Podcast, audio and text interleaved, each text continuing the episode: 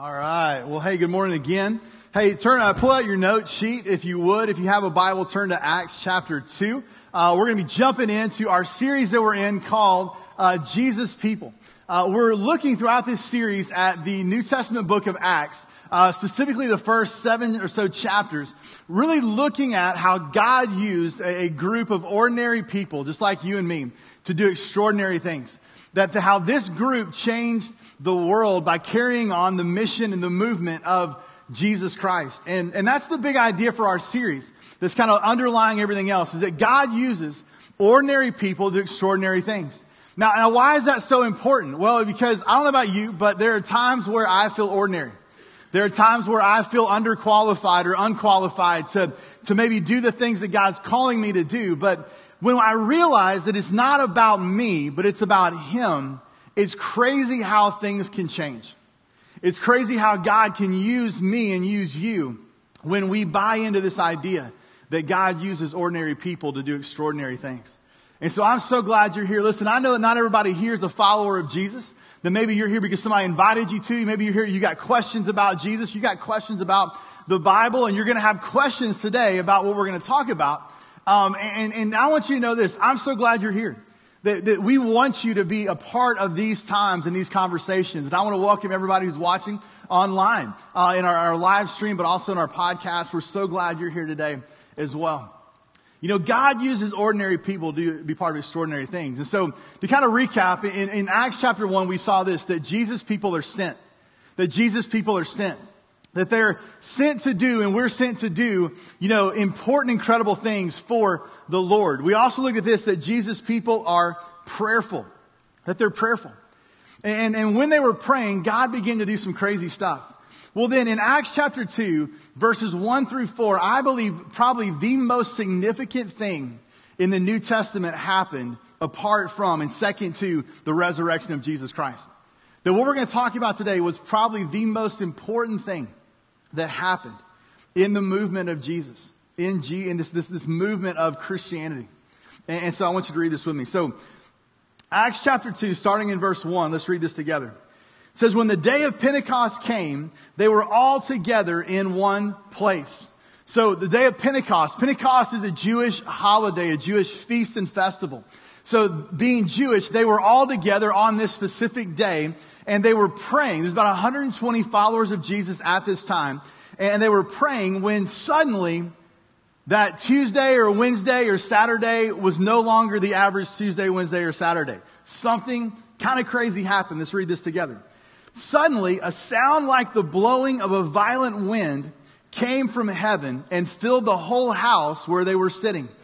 They saw what seemed to be tongues of fire that separated and came to rest on each of them. All of them were filled with the Holy Spirit, and they began to speak in other tongues as the Spirit enabled them. I've been a part of a lot of prayer meetings growing up in the church and being a pastor. I've been a part of a lot of services like this. Never experienced that. I've never had everybody just kind of stop because a hurricane started blowing through the room, right? Like I've never been kind of preaching all of a sudden I start seeing tongues of fire, right? Like, you know, out in front of people and on top of people's heads and stuff like that. And so this is one of those stories in the Bible, especially if you're, if you're kind of new to faith or you're not sure about faith, but you look at it and you go, see, that's what I have a hard time believing. Like that's where I struggle. Like this wind comes out, tongues of fire appear, and what's that all about? Well, here's what was happening. That was the Holy Spirit of God coming upon these people. Now, I mentioned the word Holy Spirit, and as soon as I mention the word Holy Spirit, I know there's some different reactions in the room, right?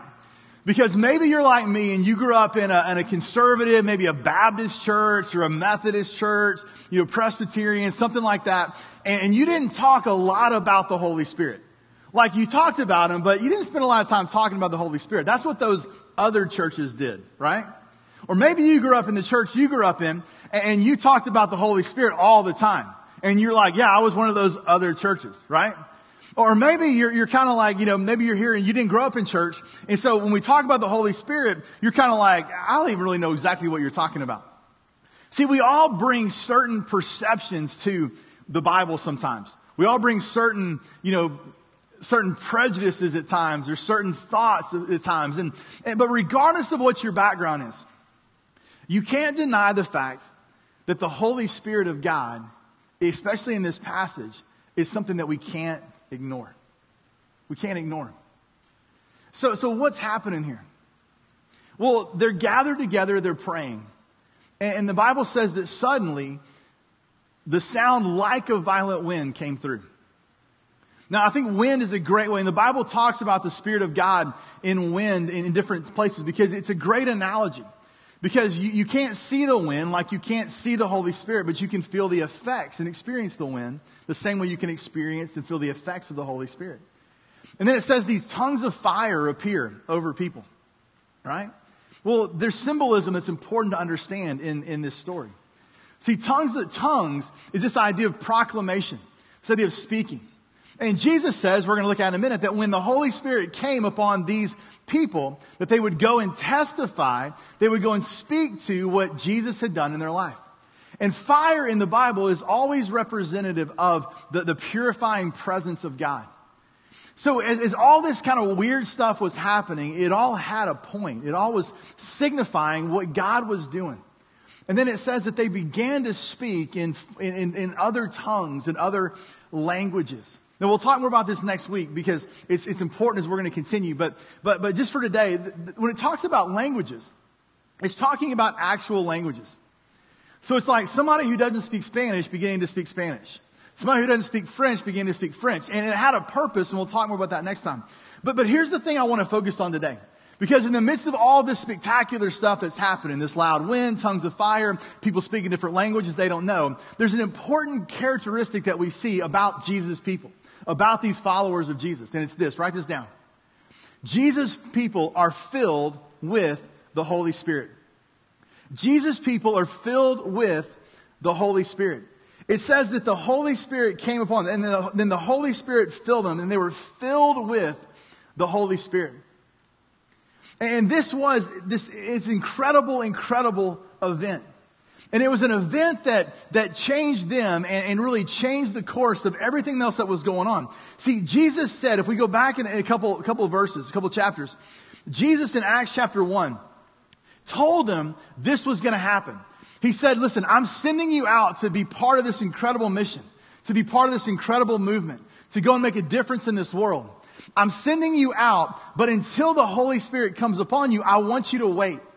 He said it like this. He said, on one occasion, Acts 1, 4 through 5, on one occasion while he was eating with them, he gave them this command. Do not leave Jerusalem, but wait for the gift my father promised. This is talking about the Holy Spirit, for which you've heard me speak about. For John baptized with water, talking about John the Baptist, but in a few days you will be baptized with the Holy Spirit. So they were waiting for this to come. And when the Holy Spirit showed up and the Holy Spirit filled them, it was like the starting gun. It was like the green light. It was like, okay, now it's time to go and do what you've been commanded to do. It's time to go. It's not time to wait. Now it's time to go because you've been filled with the Spirit and the powers now come upon you. So I want you to go live your life. Because Jesus people are filled with the Holy Spirit. Now, why is that so important? Now, I want you to write this down because this is pretty good. I don't have a blank for it, but just try to write this down. Why is the Holy Spirit so important for us to focus on today? Why is it so important for us to talk about? Because the Spirit makes possible what is impossible without Him. The Spirit makes possible what is impossible without Him.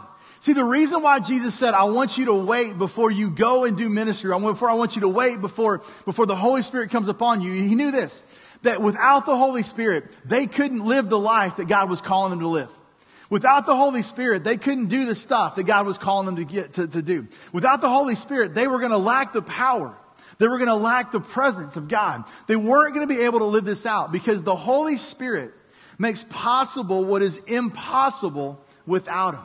And the same is true for you, and the same is true for me. As Jesus ascended back to heaven, it's like the Holy Spirit of God descended. And God's Spirit now fills the lives of Jesus' people. And God's Spirit, if you're a follower of Jesus this morning, the Holy Spirit has filled your life.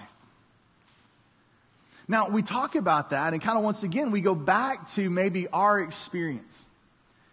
Because maybe, you know, your experience has been, you know, well, I didn't really grow up, like I said, talking about the Holy Spirit much. And the Holy Spirit can be this mysterious, even sometimes maybe kind of scary, kind of, kind of freaky thing because, you know, maybe you grew up in a church where they talked about the Holy Ghost, right? Now, when I was growing up, a ghost was a bad thing, right? Like you were, if it wasn't Casper, you were scared of ghosts, right? And so the pastor talking about, man, we pray the Holy Ghost would show up here. And I'm like, I don't want the Holy Ghost to show up here. Right? And maybe that's kind of your experience. It's like this mysterious kind of thing. Or maybe you've been in a church where you feel like the Holy Spirit's been used to manipulate people. Like you, you see, you know, kind of this pressure around the Spirit and, and doing things. And it's like, you need the Spirit, so go do this, go do this. And, and if you, if you can't do this, and you don't have the Spirit and you want the Spirit. And you're like, I, I don't really understand this whole Spirit kind of thing. Or maybe you're like, the only thing I know about the Holy Spirit is there's some dude on Facebook in videos that sometimes is on like those channels that nobody watches on TV. And he's got like a, he's got his coat off and he's a preacher and he keeps smacking people with it and people falling out. Right? And you're like, okay, if that's the Holy Spirit, I'm not sure I want much to do with that. But see, the Holy Spirit is so important for us to understand. So here's what I want to do today. Because Jesus' people are filled with the Holy Spirit, because without the Holy Spirit, we can't live the life that Jesus is calling us to live. Because without the Holy Spirit, everything that God wants us to do is impossible in our own strength. We need to understand the Holy Spirit. We need to set aside our preconceived notions, set aside our ideas, set aside maybe our hesitations, set aside these things that we're kind of, you know, we're not quite certain about, and go back to what does the Bible teach us about who the Holy Spirit is? What does the Bible teach us about what the Holy Spirit does? And what does the Bible teach us about how we have this power in our life? Because I guarantee you this, that even if you're a follower of Jesus today, there are times in your life, and this may be one season you're in, where you don't feel very powerful. You don't feel powerful. And, and, when, and when you go back and you read things like this happening, and you read about what people did because of the power of the Holy Spirit, you look at what the Bible says and you look at your life and you think there's a disconnect here. Or it says that the Holy Spirit enabled the church, enabled people to do this, and you look at maybe the church you're a part of and the services that you go to, and you're kind of like, it doesn't seem that what the Bible says necessarily matches up with what I'm experiencing personally. And if you've ever had that thought, you're not alone. Francis Chan is, is an author and a pastor. He's best known for a book called Crazy Love. And I know we've had some of our, our life groups do, do that study, or maybe you've read that book, but he has another book that's not quite as popular as that, but it's a book called Forgotten God. And it's a book that he wrote talking about the Holy Spirit. Because he kind of felt the same way that maybe you feel today. Is I hear about the Holy Spirit, I, read about the Holy Spirit, but then I'm having a hard time seeing the Holy Spirit in my life. Having a hard time seeing how the Holy Spirit in the Bible is kind of the same Holy Spirit that I have. And here's what he said. Here's this quote that I want to, I want to share with you. He said there's a big gap between what we read in scripture about the Holy Spirit and how most believers in churches operate today. He says, I believe that this missing something is actually a missing someone, namely the Holy Spirit. Without Him, people operate in their own strength and only accomplish, accomplish human sized results. But when believers live in the power of the Spirit, the evidence in their lives is supernatural. The church cannot help but be different, and the world cannot help but notice. He says, listen, that when we read about the Holy Spirit in the scriptures, we see that the Holy Spirit is the, is the person, He's the reason, He's the catalyst that enabled these Jesus people to do everything we're going to study that they did. So let's talk about this. Number one, who is the Holy Spirit? Who's the Holy Spirit? Well, a couple things. Number one is this, is the Holy Spirit is the third person of the Trinity, God three in one. Now you're like, that's probably the most confusing answer I've ever been given, right? But let's just kind of track with me a little bit. That the Holy Spirit, who is the Holy Spirit? The Holy Spirit is the third person of the Trinity, God three in one. All right, now let's kind of just, I know it's early, I know it's Sunday. Some of you guys were up watching college football late last night, but let's just kind of focus in just a little bit, right? The, the Bible teaches this that God's character, who God is, is one God with three persons, three expressions God the Father, God the Son, God the Holy Spirit. Some of you, when you, as you grew up, you ended your prayers in the name of the Father, the Son, and the Holy Spirit, right?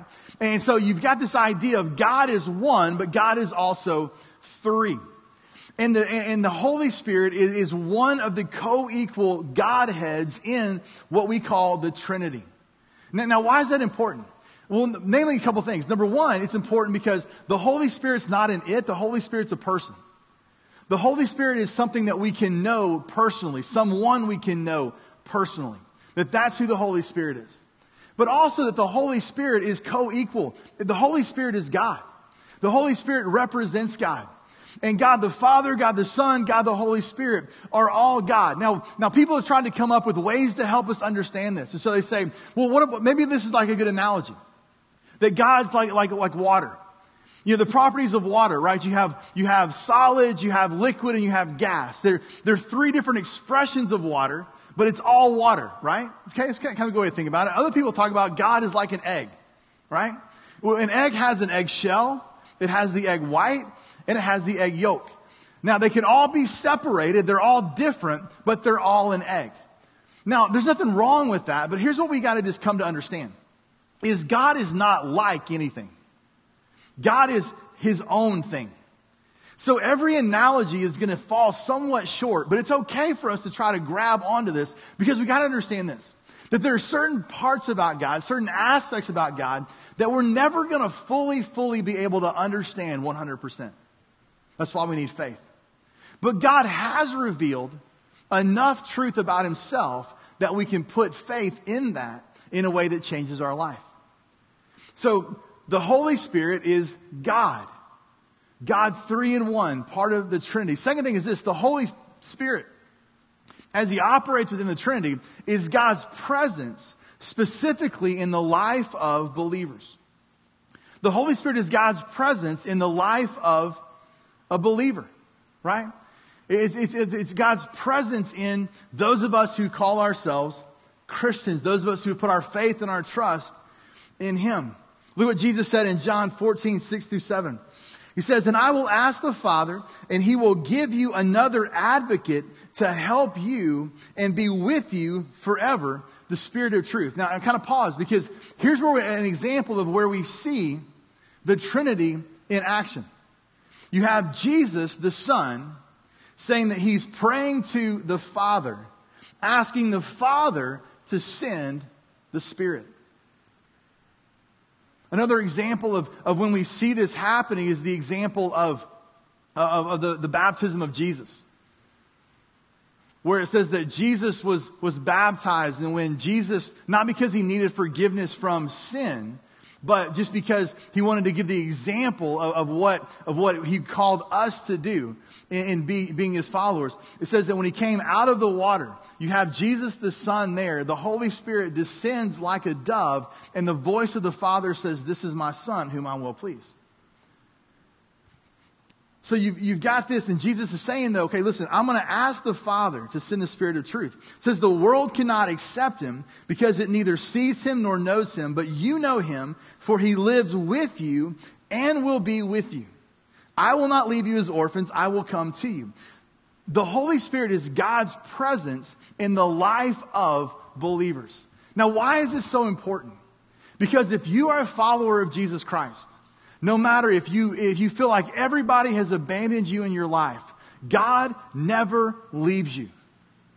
God is always with you. His presence is there when everybody else has turned their back on you. And it's so important to know that we, we don't have to go to a place to experience God. We experience God and can experience God wherever we are because God's presence is in us. So the Holy Spirit is, is God, part of the Trinity. It's His presence in our life in a personal experience, experiential way. But it's also, the Holy Spirit is also God's power in our life. It's God's power. in our life. He's God's power in us. Acts 1 8, Jesus said, But you'll receive power when the Holy Spirit comes upon you. Now, this is the same power that spoke creation into existence. This is the same power, right, that raised Jesus from the dead. This is the same power that Jesus used to heal people physically in his ministry. It's the same power that Jesus used to, to get, grant people peace and to comfort people. That the Holy Spirit is God in us, empowering us. Who the Holy Spirit is. Well, so what exactly does the Holy Spirit do though? Because if we know He's God, He's, He's in us, and, and He is, is God's power for us, well, how does the Holy Spirit work this power out? Well, it, it goes to this that when the Holy Spirit comes in a life, in our life, He brings power. He empowers us. Now, it's important to kind of look at this. I know I'm teaching a little bit more today, but it's important to understand this because when you look at the Old Testament, before Acts chapter 2, before these four verses, the Holy Spirit was alive and active, but God used the Holy Spirit in a little different way than God uses the Holy Spirit today. So maybe you're reading in the, the Old Testament and you're kind of like, well, it seems like the Holy Spirit was used a little differently here than when I read about what, what the Bible says in the New Testament after Acts chapter 2. And if you thought that, you're right. And so what's the difference? Well, before Acts chapter 2, before Pentecost, before the Holy Spirit came to dwell in all believers, God used the Holy Spirit to empower particular people, times, and tasks. So God used the Holy Spirit to empower particular people at particular times for a particular task. So the Spirit of God did not dwell within people who believed in God, but God would empower them through the Holy Spirit. Here's an example. Judges chapter 15, verse 14 and 15 tells the story of a guy named Samson. Samson was a, a, a leader of, of the Israelite people that God sent to help deliver them from their enemies. And Samson was empowered by the Holy Spirit specifically in physical strength. And so on one occasion, here's what we see. Judges 15, 14 and 15. As he, talking about Samson, approached Lehi, the Philistines came toward him shouting. Now, the Philistines were the enemies of Israel. They were the oppressors of Israel. And so Samson's actually kind of tied up at this point. And it says this, the Spirit of the Lord came powerfully upon him. The ropes on his arms became like charred flax and the bindings dropped from his hands. So God gave him this, this power to break out of the, the chains and the ropes that were around him. And it says, finding a fresh jawbone of a donkey, he grabbed it and struck down a thousand men. This is one example of the Bible saying the Holy Spirit empowered Samson, a specific person, at a specific time and for a specific task. Now, not every time the Holy Spirit empowers someone in the Old Testament was for, for violence, okay? Right? Like the, the, the Holy Spirit empowered people to do all kind of things. There's a story earlier of, of God's people wanting to, to build a tabernacle, to kind of build a portable church for, for God's presence to, to dwell with them when they, were, when they were wandering through the wilderness. And it says that God filled this specific artist with the skill that they needed to, to build this and to, to, to, to, to create this portable church. But God empowered, but specific people, specific times, specific tasks.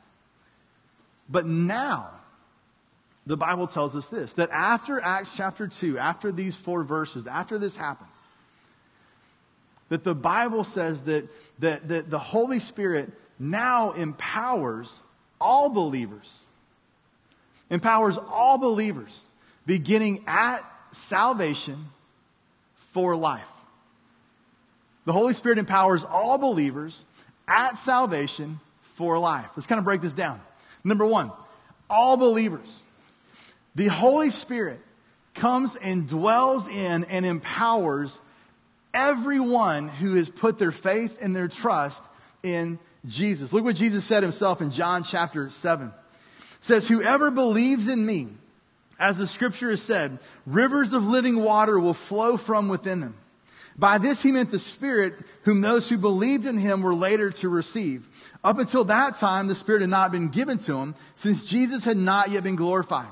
So these were people who put their faith and trust in Jesus, and then in Acts chapter 2, the Holy Spirit came upon them. The Holy Spirit filled them.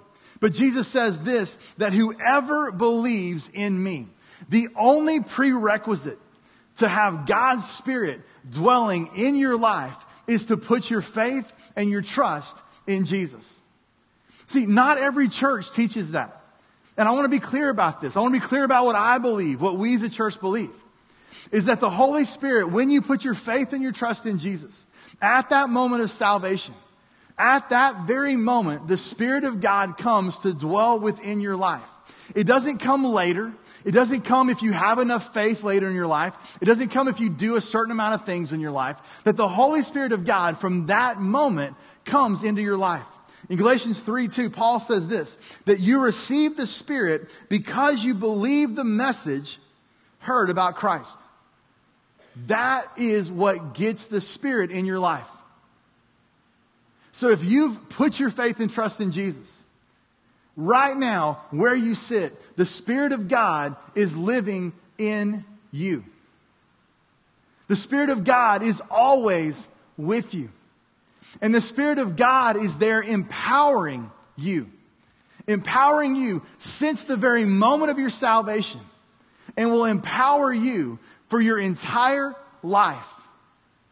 We cannot lose the Holy Spirit of God and God's presence in our life. It's God's grace that put him there, and it's God's grace that keeps him there. And you and I need to understand that because if we feel like God's Spirit is not with us, then it's going to change the way that we live. Now, we'll talk in a minute because it's possible to have the Spirit in our life and not live in its power. But I want you to know this as a follower of Jesus, God's Spirit is in your heart right now, He's in your life right now. And he's there permanently. Ephesians 1 13 through 14 says this And you also were included in Christ when you heard the message of truth, the gospel of your salvation. When you believed at the moment of salvation, you were marked in him with a seal, the promised Holy Spirit, who's a deposit guaranteeing our inheritance until the redemption of those who are God's possession to the praise of his glory. It's saying this that you received the Holy Spirit and the Holy Spirit is going to dwell in you until Jesus returns. And you need to understand that. Because here's what Peter says about the Holy Spirit in our life. It says, by his divine power. Whose power? God's power. How is God's power expressed to us? Through the Holy Spirit. By his divine power, God has given us everything we need for living a godly life. We've received all of this by coming to know Him, the one who has called us to Himself by means of His marvelous glory and excellence. I want you to listen to me. If you're a follower of Jesus, the Holy Spirit dwells in you. And God has given you, through the Holy Spirit, everything you need to live for God. The Holy Spirit inside of you has given you the hope that you need because life seems hopeless right now. The Holy Spirit inside of you has given you the presence of God when you feel like nobody else cares. The Holy Spirit of God has given you power over those temptations and addictions that you feel powerless to stop doing. The Holy Spirit of God has given you a, a hope that goes beyond any situation. The Holy Spirit of God has given you a peace that you can't find anywhere else. The Holy Spirit of God has given you, has given you power. The power that you need to do what God has called you to do. That's why God uses and how God uses ordinary people to be part of and do extraordinary things. In church, we can sit back and feel like we're powerless. We can feel like we're helpless. We can feel like we're defeated. We can feel like we're oppressed. We can feel like all these things. But until we realize, and if we realize that God has given you all you need for life and godliness, you no longer have to sit back, but you can stand up in that promise and you can begin to live for God. And the hope you need is the hope you'll have. The power you need is the power you'll have. The peace you need is the peace that God can give you.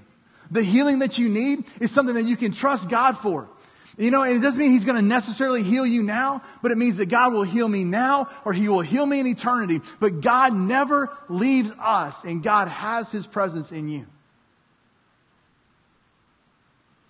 So if I'm sitting back and I'm, I'm, looking at this, I'm saying, okay, this is who God, this is who the Holy Spirit is. It's God's presence. It's God's power in my life. And it's, it's power that's there to, to empower me to live for Him. Well, how can I be filled with the Holy Spirit? I mean, how do I get some of that? Right? I mean, how do I access what's going on? Because, because here, here's, here's where we struggle, right? I, I'm, I'm with you in this. I, I feel this way sometimes. It is I, I believe that, but then I don't feel powerful. I, I believe that, but I, I don't feel like I have that power. I believe that, but I don't, I don't feel his presence. See, it's possible for believers to, to live with the Spirit of God in their life, but not live by the Spirit of God in their life. It's possible for, for the Spirit to reside in us, but for us to live our lives as though He doesn't reside in us. So, how do we get that power? How do we access these promises? You know, how, how, do we, how do we find what, what we see God doing in the lives of people all throughout history? Well, two things. Number one, for us to be filled with the Holy Spirit, the first thing we have to do is we have to turn from sin and trust in Jesus. We have to turn from sin and trust in Jesus.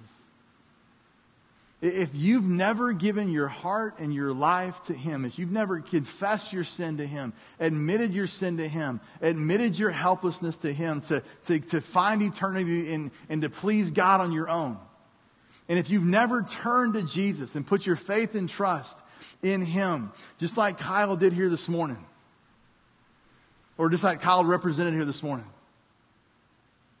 then you are powerless because the Holy Spirit doesn't live in your life.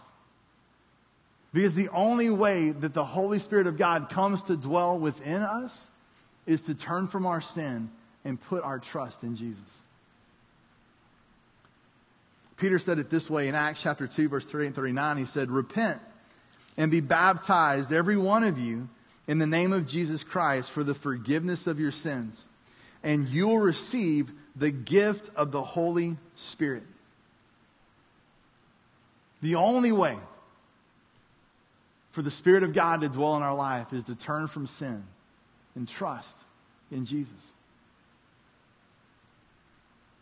And then once that Holy Spirit is there, to live in the fullness of His power, we have to daily surrender to God. We have to surrender our life to God every single day. Because, see, it's, as a believer, the Spirit's there. But we don't always live in that power. I heard somebody explain this like this one time, and every analogy falls apart at a certain point, but I think this is a good one. It's, so it's kind of like a pilot light. You, maybe you have gas appliances, a gas stove or a gas furnace. We had one growing up, and I remember, you know, you, you would light the, our dad, I didn't, I wasn't allowed to have matches, but you would light the pilot light. And that pilot light stayed on. It was always lit. It was always there, right? And, but it didn't really do a lot. Because in order for the, the furnace to heat or the, the oven to bake, you had to give that light a certain amount of fuel, right? And then when you gave the light the fuel, the power of that light expanded. The house was heated. The, the, the oven was, was, was baking. And it's kind of like that with the Holy Spirit. See, as a believer, the Spirit of God is in you. That light is always there. It's always lit. It can never be blown out. But the true power of that light, the true power of the Spirit, has to be fueled. It has to be turned on. It has to be given. It has to be, has to be given a surrendering of us to say, God, I want you to empower that spirit in me. See, it's interesting. In Ephesians 5 8, the, the Apostle Paul says this. He says, Do not get drunk on wine, which leads to debauchery. Instead, be filled with the Holy Spirit. So if you take Acts chapter 2, where it says that they were filled with the Holy Spirit, then you see Paul's command to be filled with the Holy Spirit. It can be a little confusing. You know, am I filled with the Holy Spirit, or is that something I need to be doing? But when you go back and you look at the context and the wording that he used, it was actually a different command. Being filled with the Spirit, it means that the, the, the Spirit of God is there. But what Paul's talking about is not just being filled with the Spirit, but it's, it's living in the power of the Spirit. Daily allowing the Spirit to fill us to the full. Because it's possible for us to not live by the Spirit. Look what he says in Ephesians 4:30. It says, And do not grieve the Holy Spirit of God, with whom you were sealed from their redemption. So there's a way we can grieve the Holy Spirit. 1 Thessalonians 5.19 says, Do not quench the Spirit. Well, what grieves the Spirit? What quenches the Spirit? What, what minimizes that, that, that light that's there, that power that exists within us? It's sin in our life. It's us, even though we've given our life to Jesus, saying, Yeah, today I'm going to live for me. Even though we've said, Jesus, I want you to forgive me, I want you to forgive my sin, and He's done that, it's coming back around and saying, Yeah, but I want to embrace this sin today. See, if we don't daily surrender to what God wants to do in and through our life, well, how the Holy Spirit wants to empower us and lead us in our life, then we minimize the power of the Holy Spirit. That's why in Galatians 5:16 Paul says this, "So I say, walk by the Spirit." See, if we want to be filled with the Spirit, we've got to turn from sin and turn to Jesus. And then the Spirit now is lit in our life. It's there.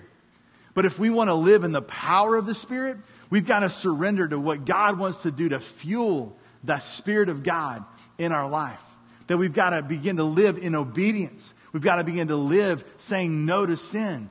And, and here's what's so cool about that is God says, I've given you the power and the spirit to do that. So if you'll surrender to what I want to do, I'll begin to do what I want to do in your life. But if you won't surrender, then all that's going to happen in you is simply what you want to do. And what God wants to do in our life is always better than what we want to do in our life. What God wants to do in our life is always more of a blessing than what we want to do in our life because God knows what's best. God has the power to make possible through the Holy Spirit that which without Him is impossible. And the reason why these Jesus people were able to do everything that we see them doing was because they were surrendered to God. They had turned from sin, trusted in Jesus, had been filled with the Spirit, and they surrendered to the Spirit daily in their life. And that's why they were ordinary people who God was, God was able to use in extraordinary ways. I'll end with this verse. I, I love it. Acts chapter 4, verse 13. We'll, we'll get there in a couple of weeks. But I want to just kind of foreshadow it. It says this that when they, talking about the crowd, saw the courage of Peter and John, two leaders of this, these early Christians, two that had been there, right, on that day, who had been filled with the Holy Spirit, who were surrendering not being perfect, but daily surrendering their life to God's plans for them. It says, when they saw the courage of Peter and John, and they realized that they were unschooled, ordinary men, they were astonished. And they took note that these men had been with Jesus. They saw in their life what God can do when ordinary people are filled and living in the power of the Holy Spirit. So here's the question I want to ask you today, kind of our takeaway. Are you living filled with the Spirit? Are you living filled with the Spirit? Have you turned from sin in your life and have you trusted Jesus? Have you made the decision that, that, that Kyle made? To believe in Jesus and who he was and who he is, and then to trust him with your life. And then are you daily surrendering to God and what he wants to do and what he says your life needs to be all about? See, the Holy Spirit makes possible what is impossible without Him in our life. And it might be the reason why you feel powerless is because you're not surrendered. It might be the reason you don't feel God's presence in your life is because you put something else in the way and you need to remove that sin, remove that pride, remove that, that selfishness. But if you will turn from sin and trust in Jesus, and if you'll daily surrender to what God wants to do, that light of the Holy Spirit inside of us will not just be a little flame, but will blaze in us in such a way that God will use you and use me to do far more than we could ever possibly imagine. Are you living that life today? Let's pray together. Father God, I come in this moment and I just want to thank you. I want to thank you that you've given us as believers your presence. And God, that presence is empowering to us. But God, we need to choose to, to live in that power. To trust you to give us the power we need to live for you. We need to surrender. Surrender our sins, surrender our plans that are not yours, surrender our, our reliance on ourselves instead of you. Surrender our situations that maybe we can't control. So, God, I pray in these moments together that we would respond the way you're leading us to in our hearts. With your head bowed and your eyes closed, I wonder this is there someone here today who you've never made that decision to turn from sin and turn to Jesus? I'm not saying you're not a good person. I'm not saying maybe you don't go to church. I'm not saying maybe you didn't grow up in church, but you know in your heart right now that, that that's not what you're experiencing because you've never put your faith and trust in Jesus. If that's you in this moment, I just want to lead you in a prayer so you can make this decision and you can be changed right now. Pray this prayer to Jesus. Say, Dear Jesus, I admit to you my sin. I admit to you that I've lived my life my own way. But Jesus, I believe that you're God's Son. I believe that you love me enough to die on the cross. I believe that you took all the sin and the punishment for it. And I believe you rose from the grave. Jesus, from this day forward, I commit to you. I trust you. Forgive my sin. Give me eternal life. Fill me now with your spirit. In Jesus' name. If you prayed that prayer in this moment, I believe that God's Spirit has come to dwell within you. And He's made you new. And He wants to continue to make you new as you surrender to Him. But for those who are already followers of Jesus, if you're not living in that power and you're not feeling that presence, would you surrender to Him today? God, we give you this time as we sing, as we pray, as we respond. Have your way in us. It's in Jesus' name. Amen. Let's stand and respond to him.